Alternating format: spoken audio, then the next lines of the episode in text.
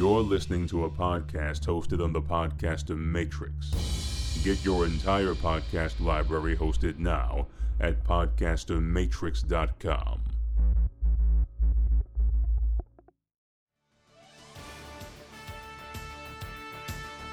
Are you troubled by pop culture references you don't understand? Just trying to figure out a good jumping on point in a long running comic series keep you up at night? Have you or your friends or family seen a comic book based movie, TV show, or cartoon and not known what was going on? If the answer is yes, then this is the podcast for you. My Big Fat Pull List. Our assembly of knowledgeable hosts are eager to help answer all your comic book based pop culture questions. We're ready to geek out with you. At one time, Saturday morning was the only reason kids of every age trudged through their dreary weekday lives. Because Saturday morning meant Saturday morning cartoons. There is a generation of kids and young adults that have no idea what I'm talking about. But with the wonder of the internet, streaming services, and good old DVD Blu ray box sets, the joy of Saturday mornings can be found at any time, anywhere. Jump into your footy pajamas and refill your bowls with sugary cereal because my big fat pull list is flipping through the channels of our youth with the best cartoons of the 1990s. Greetings, ladies and gentlemen, boys and girls, children of all ages, and of course, our loyal listers to another edition of my Big Fat Pull List. I am one of your hosts, Mr. X. I'm Smurfy. I'm the Bang Man, Pistol Danger. And today we are going to be covering some deep nostalgia. Guys, do you realize that the 90s were about 30 years ago? I don't want to. Yeah, yeah. No. Kind of kind of kind of crazy. Which makes finding these on DVD a little harder. A little bit. Some of them. Some of them are definitely harder to find. Some of the least uh, popular ones, yes. Yep. Right, well, yeah, yeah. But you won't find many of those on our list because we're only talking about the best of the best. And just a reminder, these are our personal. Yeah, these are our personal best of the bests. Right. I mean, it's not like we're going to belittle anyone for their opinion on what they think is the best cartoons from the 90s. No. We might make fun of you, but we won't belittle you. Correct. We always agreed. My big fat pull list. We do not shame at all, no matter what your kink is. No shaming of any kinkin whatsoever. In now, of course, you're probably wondering, well, guys, what about the '80s? There were a lot of great cartoons in the '80s. Uh, are you sure about that? Do they still hold up? Uh, hell no. I'm I mean, sorry, I don't I don't know any cartoon from the 80s that still holds up today. At all. I mean, they can be a guilty pleasure. They can be. They yes. can be. So, if you want to hear us talk about our favorite cartoon series from the 80s, well, you're going to have to go over to our Patreon for that. That's right. That's going to be some Patreon exclusive content us talking about shows from the 80s like Teenage Mutant Ninja Turtles, Transformers, G.I. Joe, or maybe even Voltron. Ooh, that's a good one. So, yes, make sure you head on over to our Patreon page. Pistol, where can they find it? I have no idea. What good are you? Terrific. I don't know. If only there was some sort of memory muscle I could flex and tell them to go to Say www.patreon.com forward slash my big fat pull list podcast. I want you guys to know that we've got a lot of exciting tiers. And some of the things we've got coming up are watch alongs, where we'll have video content, play alongs. Now, when you say play alongs, does that mean they get to play along with us or do they get to watch us play? They get to watch us play along. Oh, okay. To Good. A new game, whether it be, you know, pop culture related or you know, maybe it's just Resident Evil. Who knows? Resident Evil. I still stand by four being the best one. Not the point. The point is, though, head on over to our Patreon page, sign up for a tier that sounds just right to you. Gentlemen, let's start the decade off strong. And let's start it off with everyone's favorite fowl, Darkwing Duck. In 1991, Darkwing Duck debuted, starring the voice acumen of Jim Cummings. Darkwing Duck is a beloved one. We've actually done a whole episode just on the Foul Crusader himself. And if you want, I'm sure there'll be a link in the show notes. So, what are some of your favorite characters and or episodes, or just moments in general? That's a loaded question, man. Like that's loaded. You want me to pick my favorites? Oh, Dang. Oh yeah. I was not ready for this. You know what? I'll be honest. I think the first season started off a little like I don't know, first first few episodes, sorry, started off kind of tough for me because I did not get to see these in order. But then going back and rewatching them in order, you can see the progress of Darkwing become like a better superhero. You know, you see Gosalyn's transformation from this the adopted daughter by force almost into like the superhero she kind of becomes later on. That was really cool for me because like back in the '90s, you didn't see that a whole lot. You know, Yeah. Like at least early 90s i should say because you're used to the 80s stuff where it was all episodic and you just you know the, every episode is its own thing you're like oh this has got continuity ooh this their, their character developing this is interesting Well, I feel there was a loose continuity here. It was a it very. yeah, it Really? felt like You it guys- was the start of a continuity. You know what I mean? right they're like them trying it out like training Yeah. wheels continuity hmm The thing about Darkwing Duck is, I feel like had it had an actual continuity, it would have been a much better show. The handful of times when it does stick to continuity, when they bring characters back and there are are small references to previous appearances, that's always great. But for the most part, this is still one of those throwback shows that was very reminiscent of shows from the 80s that didn't follow a continuity. That was just every episode's a new adventure and a new opportunity for us to sell toys. Gaia. And boy, did I have those toys. You gotta love the toys. hmm I think one of my favorite characters, I think he's kind of underappreciated, is the Liquidator. I always loved the Liquidator episodes. Uh, I think, what did Smurfy call him? Water Dog? yep Yep, Yeah. Water Dog. water dog Definitely And, one of my favorites. i like Nowadays- the electric mouse Megavolt? You mean Megavolt? sure by his pro, by his street name sure His government name, whatever. that's right. Honestly to me the villains always shown in this especially in we're not going to talk about the comics as we already have uh, especially there. Like the villains to me are what make this show so fun too. He does have an interesting rogues gallery man. Like if, when you go through and think about it like his his villains were very kind of very cool you know very interesting.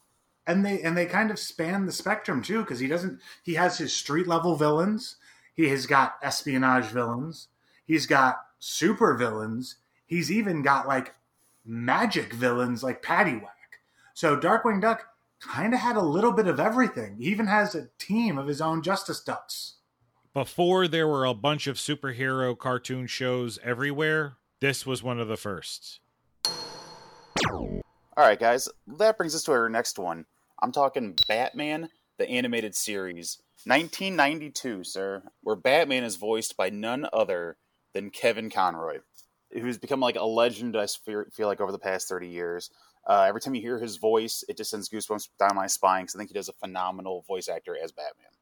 And I just want to say, thanks to, even though I didn't care for it, the Crisis on Infinite Earths, we can now say Kevin Conroy is the definitive Batman voice.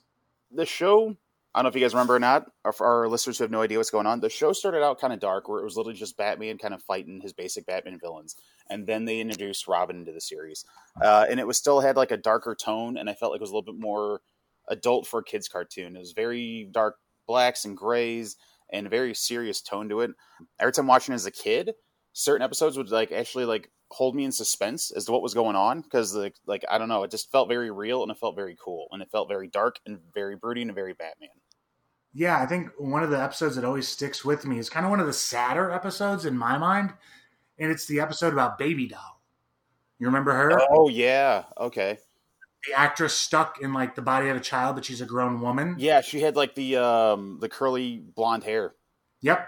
Yes. And that was, that was that was always like a great tragedy episode to me, uh, because especially when they do the uh, haunted or the funhouse, and you see what she would look like as a, as a, like an adult, and she just never gets it, and it it to me it's it it showcases the great storytelling of Batman to be able to showcase a tragedy like that and still make her the villain. Good stuff, guys. The two episodes that stick out for me are uh, the one, and it's just a scene from it, is when he fights the uh, ninja guy on the volcano, like the karate master guy, who like he takes his shirt off and he's got like that skull tattoo with fire, and they were literally having a karate fight over like an active volcano. And you, you, see like Batman's true like karate, like you know his like expertise in karate, and then you see like later on this guy knows a finishing move that if he hits you right, it can kill you by hitting your heart. And Batman uses detective skills to figure out that that's what the guy was going to do, and wore a breastplate that would hold that certain spot protected from him during the fight. So, like as a kid, you're like, that's just a that's a lot to put in there. Like very uh, for me, smart writing shows Batman's detective skills, his athletic ability, his ninja skills. I was like, damn, like you know that shows Batman as being everything. The other one is the the episode where they have the Phantom, where all those like remote RC cars are going around blowing stuff up, and it goes to like Batman's childhood. Like that that whole episode, I thought was just awesome. And where Adam West voices the uh, the Gray Ghost. Yes. Yeah. Man, oh, there's so many great episodes here. Mr. X, you got a favorite episode of this? Uh, it's hard. It, it's hard to really pick. Sometimes it's uh, it's more of a focus on the villain. Okay. Uh, I really enjoyed how this show, for the major, uh, not not always, there were a handful of of villains that they just introduce, and it's like they've always been around. But I think uh, the two parter that stuck out for me is the introduction of Two Face. Okay. Yeah. Yeah, that one's good because that was really good. And you got Clancy Brown playing the voice of Two Face. I think that's another thing that sticks out is is this show had like a stellar voice cast. Not just Kevin Conroy, but you had full on celebrities playing the voices of these bad guys.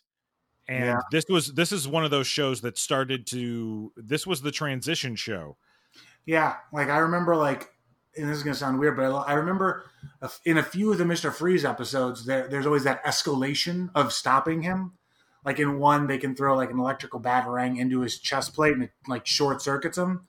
And then the next one they try and he's like, not today. Like he like upgrades as it goes. You know what I mean? Right, right, right, right. Thinking about it, I think probably the best episode, one of the best episodes to me, came from the end of the last season. I would imagine the one where it's all been a dream, where Barbara Gordon dies and Jim Gordon goes after Batman and the Bat family I'm literally getting goosebumps thinking about it. Like Robin and Nightwing like hold up as like this tank starts rolling up and all these officers. Oh, Scarecrow was a hell of a villain in this series. Now yeah. that I'm thinking about him, all the villains I think they did exceptionally well in this cartoon series. Yeah, and let's not forget Mark Hamill being the Joker, which as a kid when you find that out, like blows your mind that Luke Skywalker is a bad guy. You know, you're just kind of like frizzles your brain. But he did a phenomenal job as the voice of Joker in this. This is the show that definitely got me interested in the world of mutants in Marvel Comics.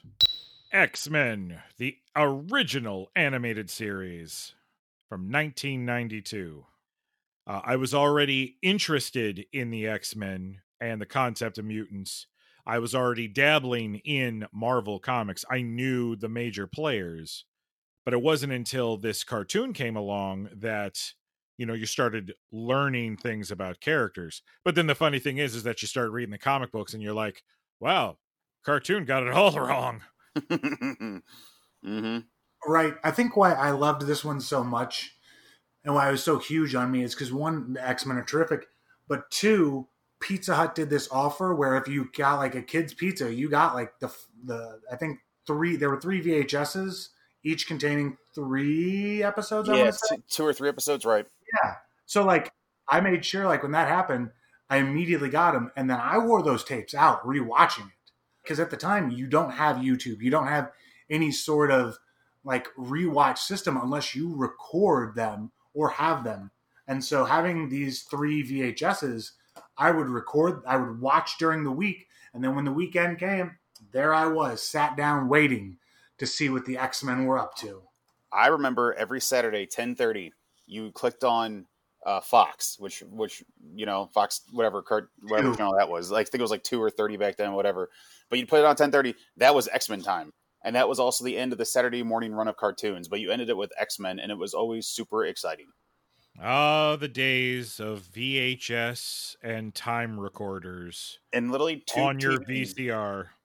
to me one of the best stories that's kind of glossed over is morph and like because i was thinking about it when we talked about it like man they've got like they do they do some comics they do some comic storylines and they're not perfect but then there's morph and he's correct me if i'm wrong mr x he was written in just to die Yes.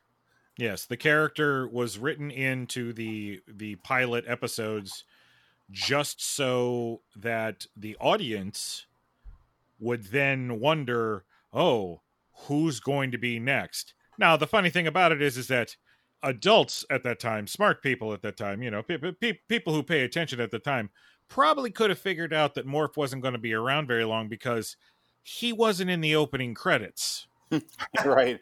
everybody else was in the opening credits. So when the one character who wasn't in the opening credits dies during your two part opener, looking back on it, it's not that big of a surprise.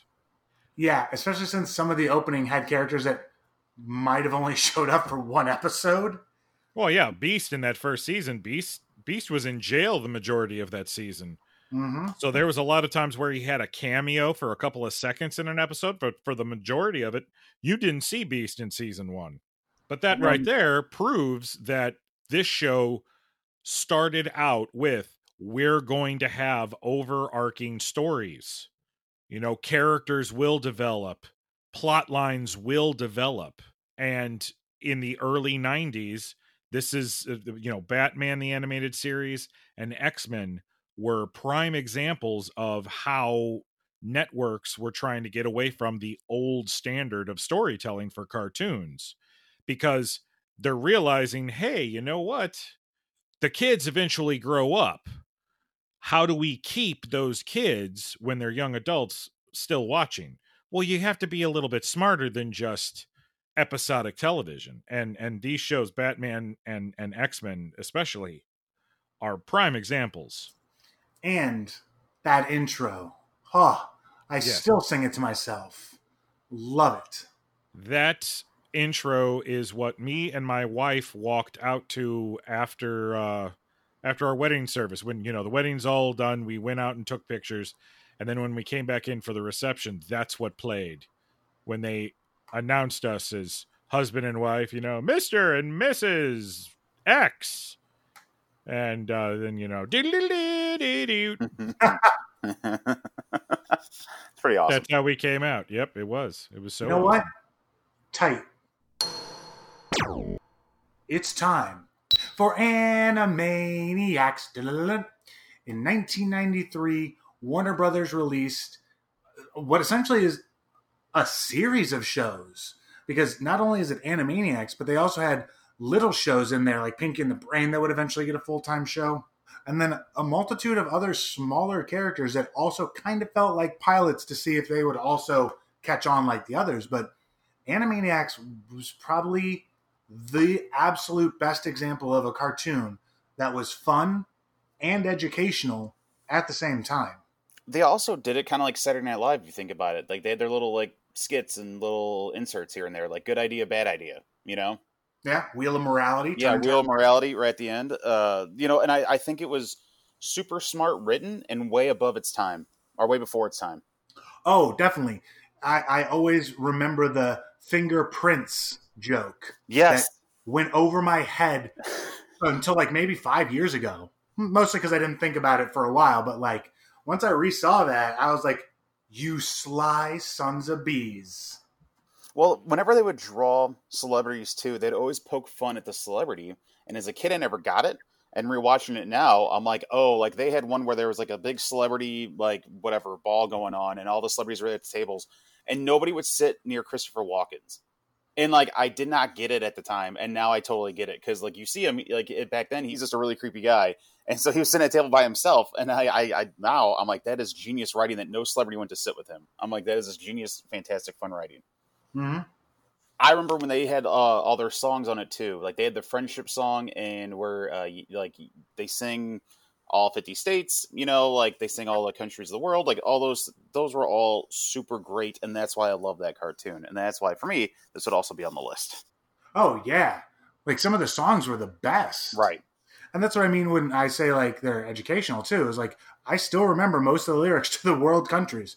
Right. Sure, some of the world's countries have changed since then, but like, come on, like if you can get a kid to remember a song about the different countries of the world, I think they even did one about states and their capitals. Yeah, and they also did one where uh, what was it? Uh, Wakko sang every word of the uh, dictionary, but they didn't show it all. They showed it in like pieces, like a highlight reel from a sporting event. And they're like, "Ooh, watch here as he screws up in the T's," and like I just remember laughing a lot in that. So Yeah. Oh, this was a great show, and I'm sad it's not more available. I hope the reboot is good. I hope it's uh, Ducktales 2017 and not uh, some of the other reboots that con- cartoons we've gotten. Ugh. All right, guys, that brings us to our next one, which would be Exo Squad, which came out in 1993. I don't know if you guys are familiar with this or not. I remember the toys, and I remember having some of the toys because it was about mechs, and I love mechs. Right. Mr. X, do you have any recollection of this at all? No. Okay, well, I'll just just to sum up real quick, guys. Uh, it was only on for about two years, and you are correct. It was it was made. It was supposed to be set in the far future, where uh, humans decide to clone themselves, and the clones were pretty much slaves. Like they did all the work, all the mining, all the farm work, all that. And of course, humans were like, "We'll make them bigger and better." So they were about seven feet tall, huge, ripped, you know, aliens that were blue skinned, and we do all the work for them. Well, these these slaves decided that they had enough and decided to rebel. And when they rebelled, everything goes sideways and that's what the whole series is pretty much about is it's about humans fighting the clones that they created. Like they're fighting their own creations but in this futuristic world they can get in what they call e-frames which is a, a pretty much a mech. They all had different types of mechs for it. They had like space mechs and they had ground mechs and they had all that kind of stuff. And you would they'd plug into your head and you could control this like mech and fly through space and everything else and fight. For when it was set and for something new they actually kill off characters which was the first time in a cartoon I've ever experienced that. Like they killed off guys and they stayed dead. Hmm. So as a kid, it was shocking because you're you uh, you know American cartoons they don't kill off the heroes. Heroes always live and survive and win. I'm used to like Transformers and GI Joe where the good guys always prevail, and in this not so much. In the first like whole season, good guys are not doing so well. So Hmm. What an interesting premise because when you described how that worked, I'm totally on the slave side or the clone sl- side. Right, which which would make sense. Like now that I'm older, you kind of see it, and like the whole way the clones did it was smart. Is that uh, at the time the humans were fighting these pirates out in space, so they sent their entire military to go fight these pirates out in space. And once the military was gone, they're like, "We're taking over." And it wasn't just on Earth; they were on Earth, Mars, and Jupiter, and they took over them all. And they're like, "These are ours now," and they enslaved the humans. I mean, turn around fair play, I guess. Right, and like for me, it was like very adult theme. Like I said, like a lot of people died. It was a lot about people who had family back on like you know Earth, and they were like, I don't know how my family's doing, and my brother could be dead, and like we haven't heard word from them. They're freaking out, but they still have to do their job as the military, and like I don't know, man. It hit for me. It hit on like a lot of different levels. Like the animation could have been cleaner, but I felt like that like this plot line was pretty well written. Sounds like an interesting show. Yeah, I mean, like I know I'm probably oversimplifying it, but uh, since you guys haven't seen it, uh, that's the best way I can sum it up. Like it does get more in depth than that. Um, they do show like what's going on on Earth uh, and in outer space and how people are dealing with everything, and it's it's very like complex actually when you start diving down into it. And I could probably talk about it for another hour and a half, but I'll leave you guys at that. And if you want to, if you want to know more, if you guys ever want to watch it sometime, I do own it on DVD. They only released the first season, which sucks. So I'm really hoping they release second season soon. Stone by day, warriors by night. 1994 saw the debut of Gargoyles. In my opinion, the greatest animated series ever. Or at least I should say those first two seasons. Yeah, Yes, that third season was was funky as heck. it gets out there. When season three went to uh, Saturday ABC Saturday morning, and instead because before it was syndicated, Right. so so they were really being able to do whatever they wanted, and then it's like, oh well, you're popular. Let's put you on Saturday morning. There's a lot of guidelines you got to follow. Yeah. God, it really ruined the show. I feel like. It and it did. It did. The animation quality went down s- Mhm. slightly. The storytelling went down way down. Well, it, it got more kiddie, didn't it? It became more like kid friendly than like those adult themes, right? well, wrong about I, that? I don't even want to say that it, it in in most aspects. Yes, Okay. but but they introduce because eh, eh, it, it- spoilers for anybody who's not seen Gargoyles, and if you haven't, come on, guys, what what what are you doing with your lives? It's like 30 years old. Come on. In the beginning of season three, the gargoyles are are known to the world. They've they've they've, they've been on television. They've they've been spotted. The people of New York know they exist. So you have essentially the KKK for gargoyles, Jeez. which are called the stonemasons, Of course they are. who Mhm. wear blue hoods. Illuminati. No, the Illuminati was Oh. in the show. Oh, that's right. Oh yeah, yeah. I mean, this show this show was deep. It had a whole bunch of stuff. But the adult theme is is that these hate mongers in blue hoods went around with like electric sledgehammers and during the day they would just destroy any gargoyle statue they found with the hopes of it being one of the gargoyles. Jeez. So that's that's adult, That's but that dark. was as as adult and dark as it got in that third season. Everything else was very dumbed down, sadly. But this show was something that I remember coming out when I was in high school, junior high and high school, and they would show it in the morning, early in the morning, around seven o'clock. So it would be just it would come on just before I would have to leave to catch the bus. So I'd tape it. I was I was taping every episode so that I could then watch it when I got home. And then of course taping them in order and and this was the this was the show that made me appreciate Shakespeare because before then I didn't I I mean I still don't care about Shakespeare like most people do, but I at least appreciate it for what it is. I mean, it made Macbeth a believable villain for this show. Yeah. right right Uh, most of the mythology that they follow around there was this whole part of a i want to say the uh, the first half of the second season where i call it goliath's world tour where they're traveling through magical skiff to Mhm. different locations around the world and they end up interacting with different either representations of mythology folklore hell even religion and you learn so much about the world and i felt so so, so much smarter for watching the show I remember that skiff.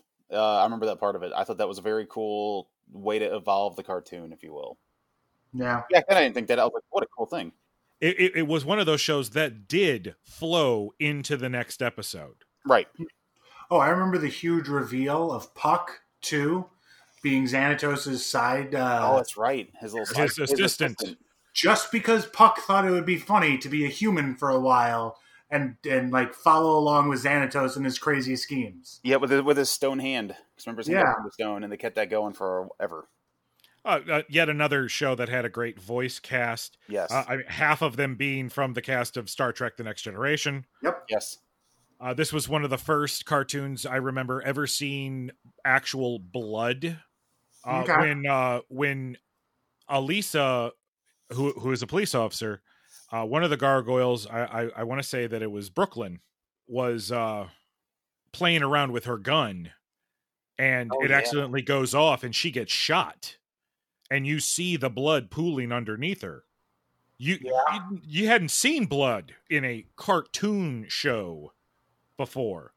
And then to to to add to it, Elisa Maza is now for several episodes she's in the hospital recuperating. And then several episodes after that she's walking with a crutch and she's not on the job. She's still on on on medical leave. And then half a season later, you know, she's putting on the badge again. She's putting her gun back into its holster and she's back to work. And it's like, holy crap. Most shows would have gone, oh, well, Elise got shot last episode. So we're just going to fast forward. In this episode, everything's fine. Yeah, we're gonna joke about it, maybe. Yeah, this and and it's also one of the shows that I remember for the first time ever hearing the words "I will kill them." You Mhm. don't hear the word "kill" in Hmm. animated cartoon sh- in cartoon shows for kids back then. True. Yeah. But that was something a lot of firsts, I would say, for for gargoyles, and that is why I believe it is is still even to this day. Those first two seasons are some of the best animated storytelling out there. Couldn't agree more. Let's talk video games that got turned into cartoons. In 1995, Earthworm Jim took the leap from console to small screen. And this was a great little show. If I remember right, for me, it was on Channel 11, WB, and it was the adventures of Earthworm Jim and his sidekick Peter Pup. Yep, Peter Puppy. Right. And then Do you remember some of the villains' names? I, am trying to remember the, the crow's name because it's not Scarecrow, is it? Uh, no, it's not Scarecrow. Hang on, I just had to give me one hot second. Okay, here we go. It is uh, it is Psycrow. Psycrow. P.S. And One, voiced by Jim Cummings. Yeah. And then the fish in the bowl of water. Uh, I don't remember that one, but there was Princess. What's her name?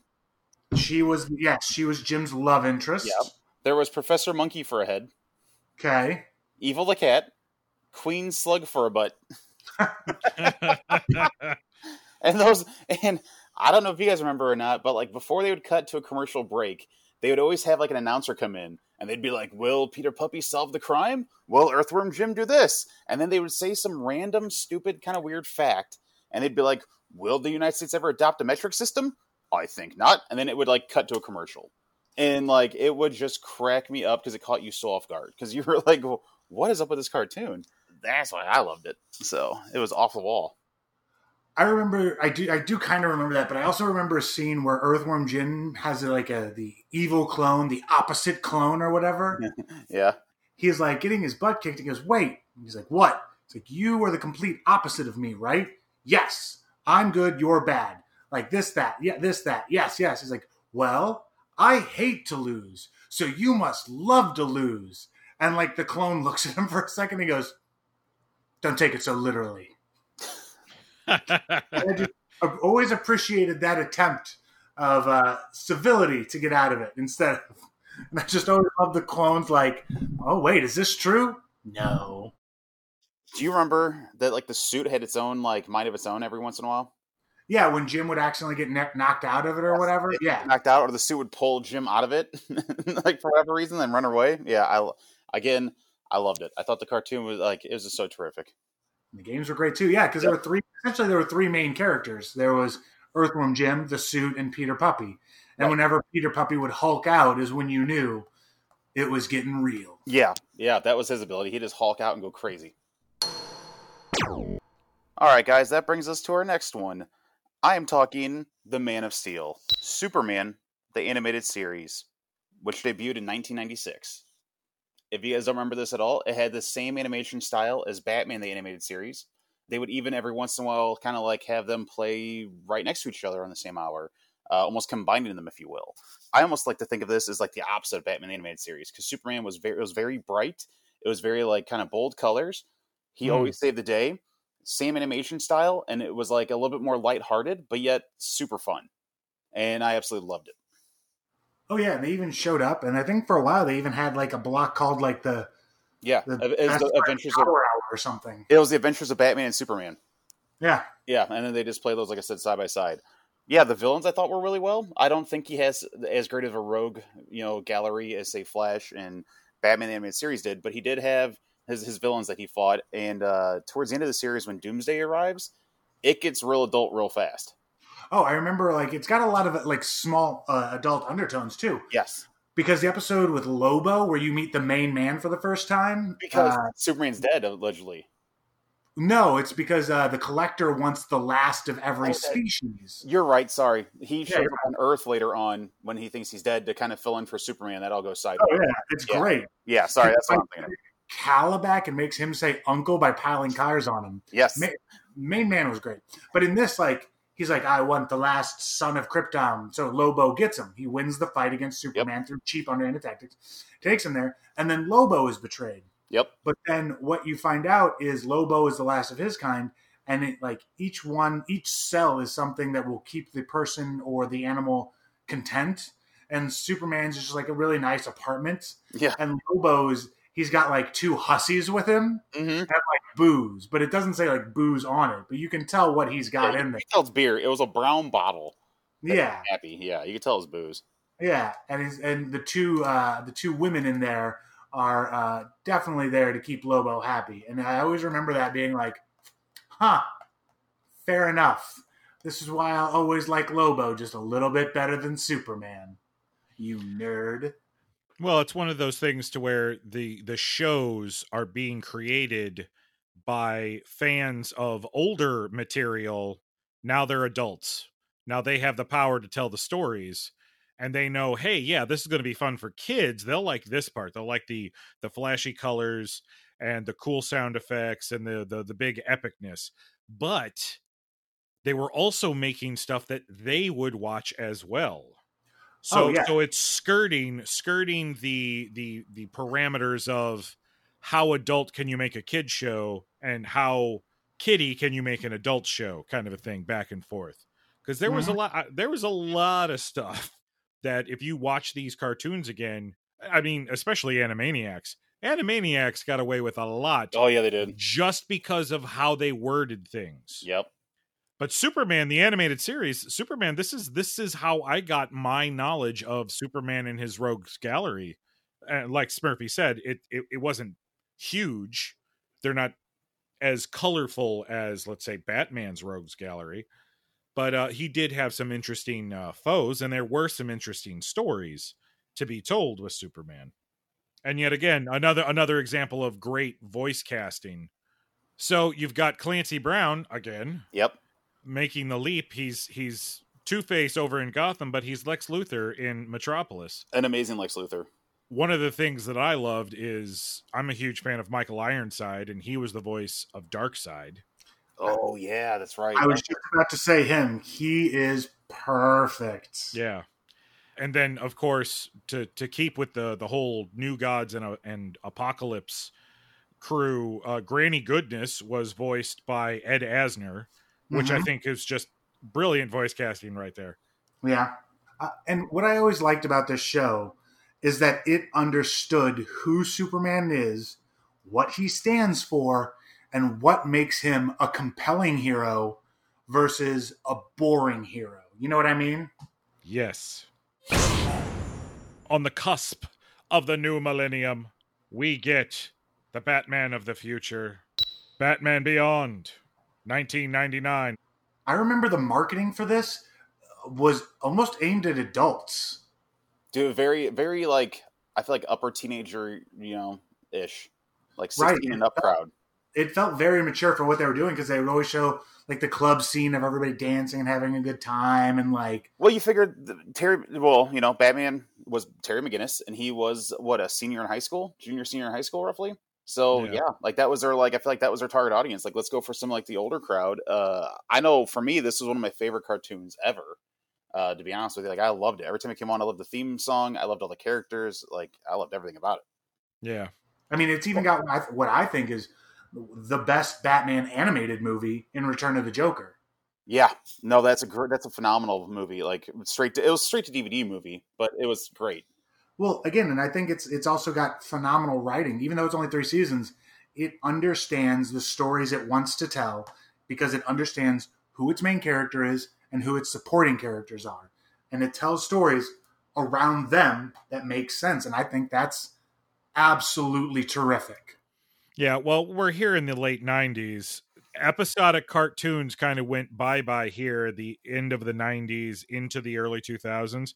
But then they came back Yes, in in the 2000s because attention i'm just going to say attention spans Yeah.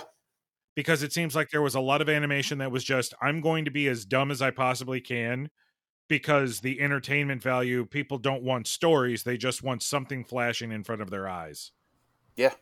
Hmm? And like the the story of of this of Max slowly figuring out that Terry is Batman. Mwah, chef's kiss, delicious, terrific stuff.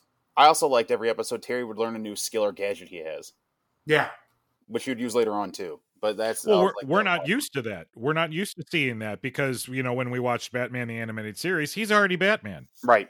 You might have a flashback of him learning a skill, but he already had everything he needed. at right exactly. Exactly. This is this is when it's like ooh he's a teenager. I'm a teenager. I could be a batman But yeah, for, for people who haven't seen it, it's a story of Bat. In this year, Batman's retired. There was no Batman for a while. Terry McGinnis' dad gets killed. He gets pissed. He he he rolls around. Someone's tied to Bruce Wayne, and then he finds out that Bruce Wayne is Batman by breaking into the mansion. And Bruce Wayne's like, "All right, I'll train you. If you're going to do this, I'll train you to be my Batman. You know, I'll train you to be Batman. I'll be in your ear, guiding you the whole time."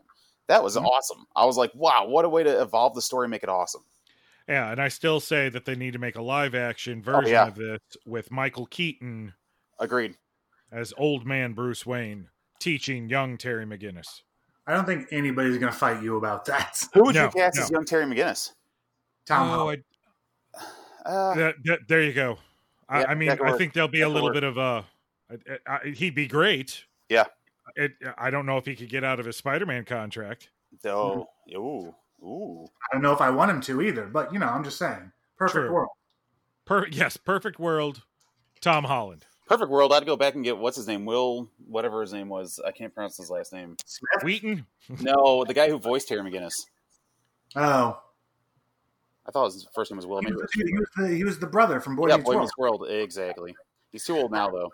I think one of my favorite episodes of this whole show too was the the return of Mister Freeze and his tragedy. I like the Batman tragic villains episodes really well. If you can't tell, well it And- makes the villains compelling yes. And no villain is more tragic or better written in the animated series versions. I feel than Mister Freeze. Well, because Mr. Freeze's story is so tragic to begin with. The only reason he's a bad guy is he's trying to save his uh, wife. He Mhm. needs money to save her to continue his experiments. So, how do you get money? Quickest way: become a bad guy, rob banks. Yep. So he became a bad guy of necessity. So it was just like, man, like you kind of feel for the guy.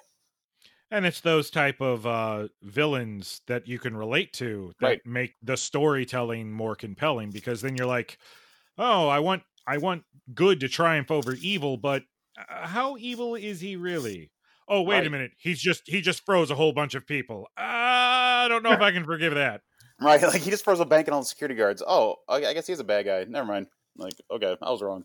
i mean you know where science tells you you're dead but in comic books and cartoons it's like oh batman you have only two minutes to defrost them or else they're dead Yeah, Will you follow me or will you save their lives? Tick tock, Dark Knight.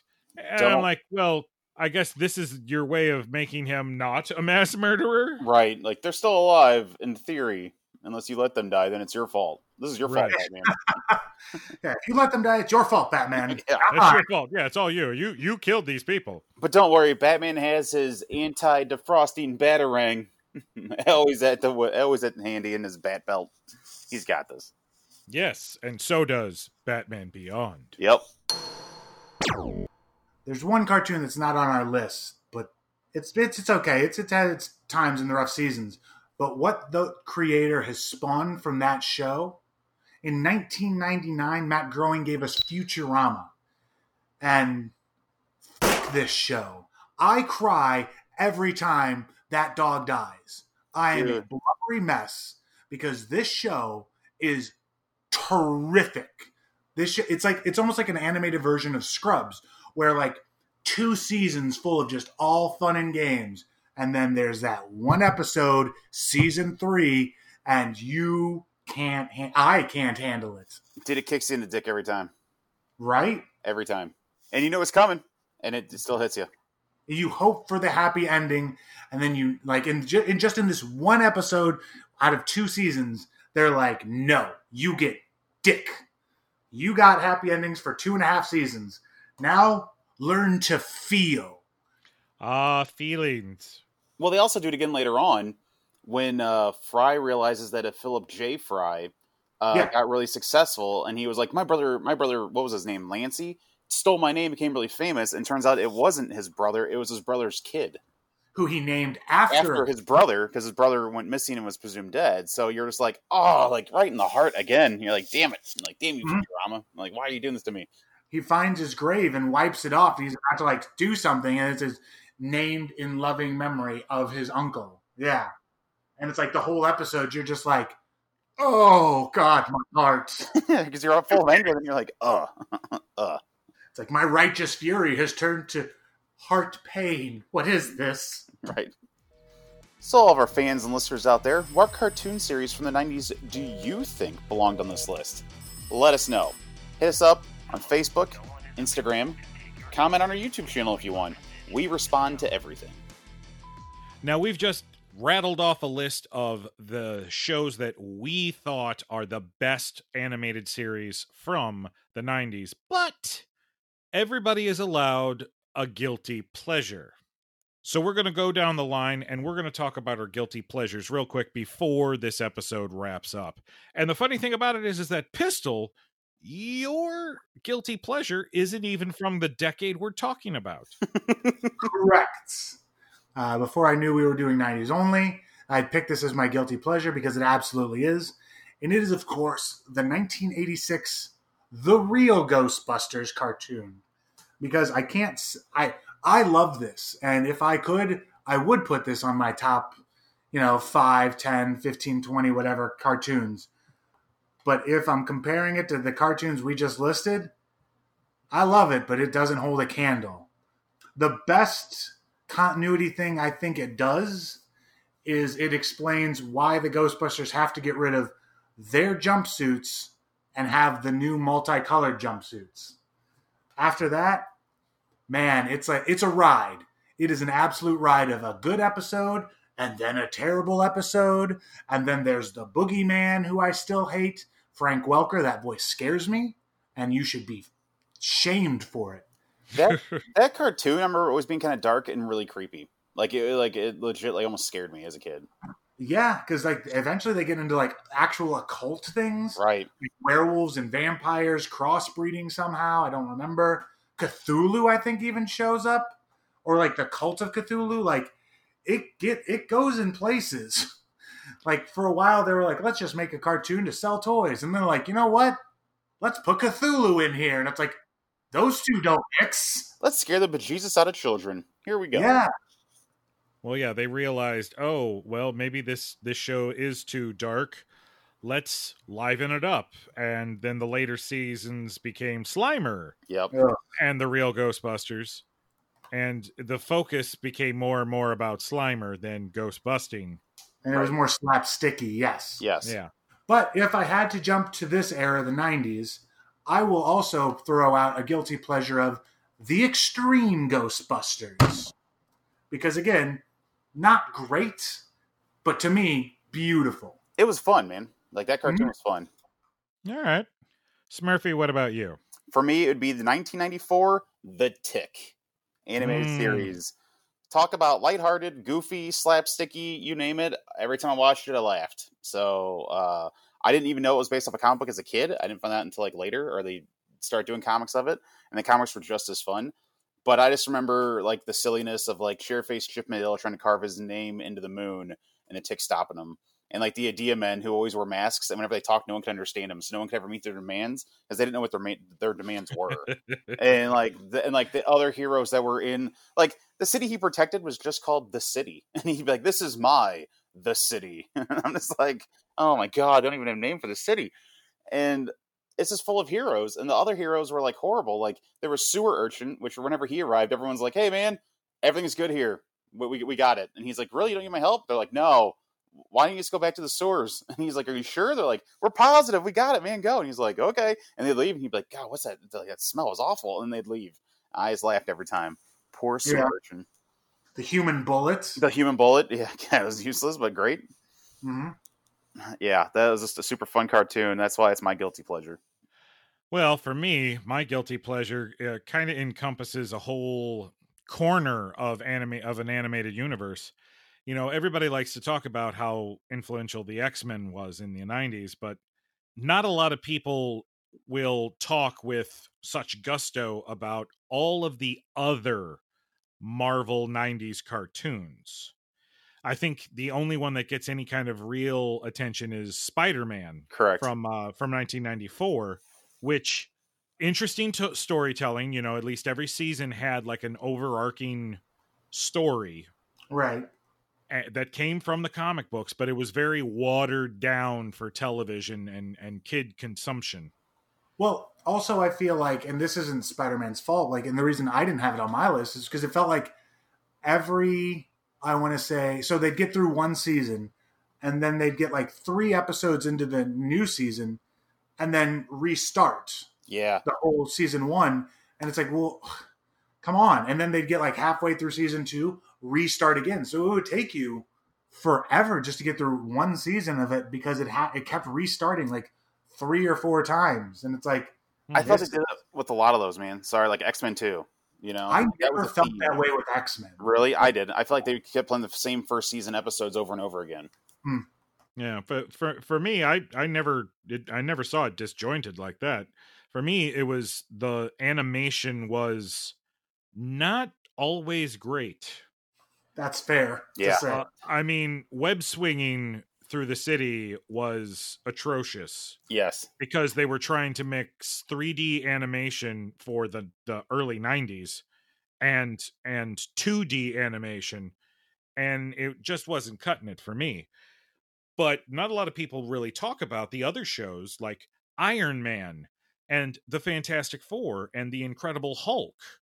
All of those appeared in the 90s and if you remember because of the Spider-Man show, they all except for the Hulk everybody showed up on the Spider-Man show except for the Hulk.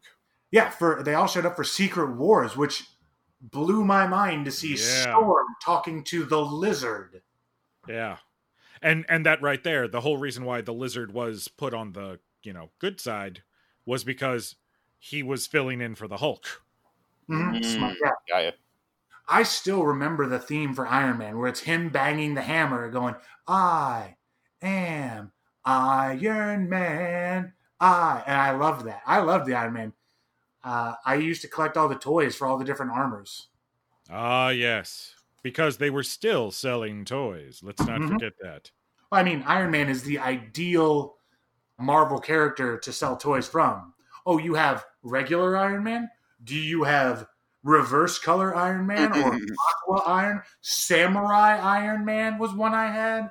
I was like, okay, we're doing this, Yeah. huh? Yeah, but the funny thing about it is that you could also do that for Batman as well. Yeah. Because it seems like they made a different Batman Bat suit. action Right. figure for Yeah. any kind of Arctic situation. suit Batman. Yeah. Jungle jungle fatigues Batman. Laundry Day Batman. Just like him in an undershirt and his underwear. Like, Right, With stains on it. Yeah, he's got Yeah. three stains on it. Cooking barbecue Batman. Let me ask you guys this question though. When you were a kid watching these cartoons, when they crossed over, were you not just like giddy?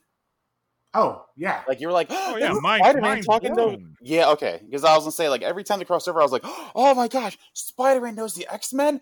Oh, like that. Oh my God. Batman and Superman? Yeah. right? You know, like, what? Oh my god! Like right. Yeah, before you were before you were getting combined universes in films, you were getting it in animation. Right. Mm-hmm.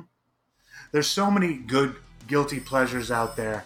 These are just the ones we picked. What about you out there, listeners? What are some of your guilty pleasure cartoon series? Let us know. Hit us up on our Instagram, Facebook, Twitter, and let us know what your guiltiest pleasure is when it comes to cartoons. Well, there you have it, folks. We have drained the super sugary milk from the bottom of our cereal bowls, and it is time for us to meet up with our friends and go play outside. Woo! Sun's out. Met- yeah, sun's out, guns out, baby. That's right. Time to grab our bikes and pretend we're Goonies. Yep. Let's go on an adventure, guys. So while we're doing that, until next time, I'm Mr. X, I'm Smurfy. And I'm Pistol Danger. and keep believing in Saturday mornings. That's our show, folks. Tell your friends and family about our program. What he means is you and everyone you know should subscribe, rate, and review our podcast. on every app possible. Want to help support the show? Visit our Patreon page. We have a variety of incentives at multiple tiers, sure to satisfy any and all hardcore geeks. You can also follow us on social media where we post weekly comic picks, breaking news stories, and glimpses into our everyday geek lives. Until next time, keep your turtle shells waxed. Your power rings charged. And your proton packs prime. Ooh, what's this do? No, Smurfy, not the containment unit.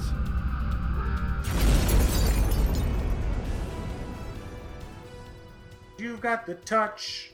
You got the power. Mm-hmm.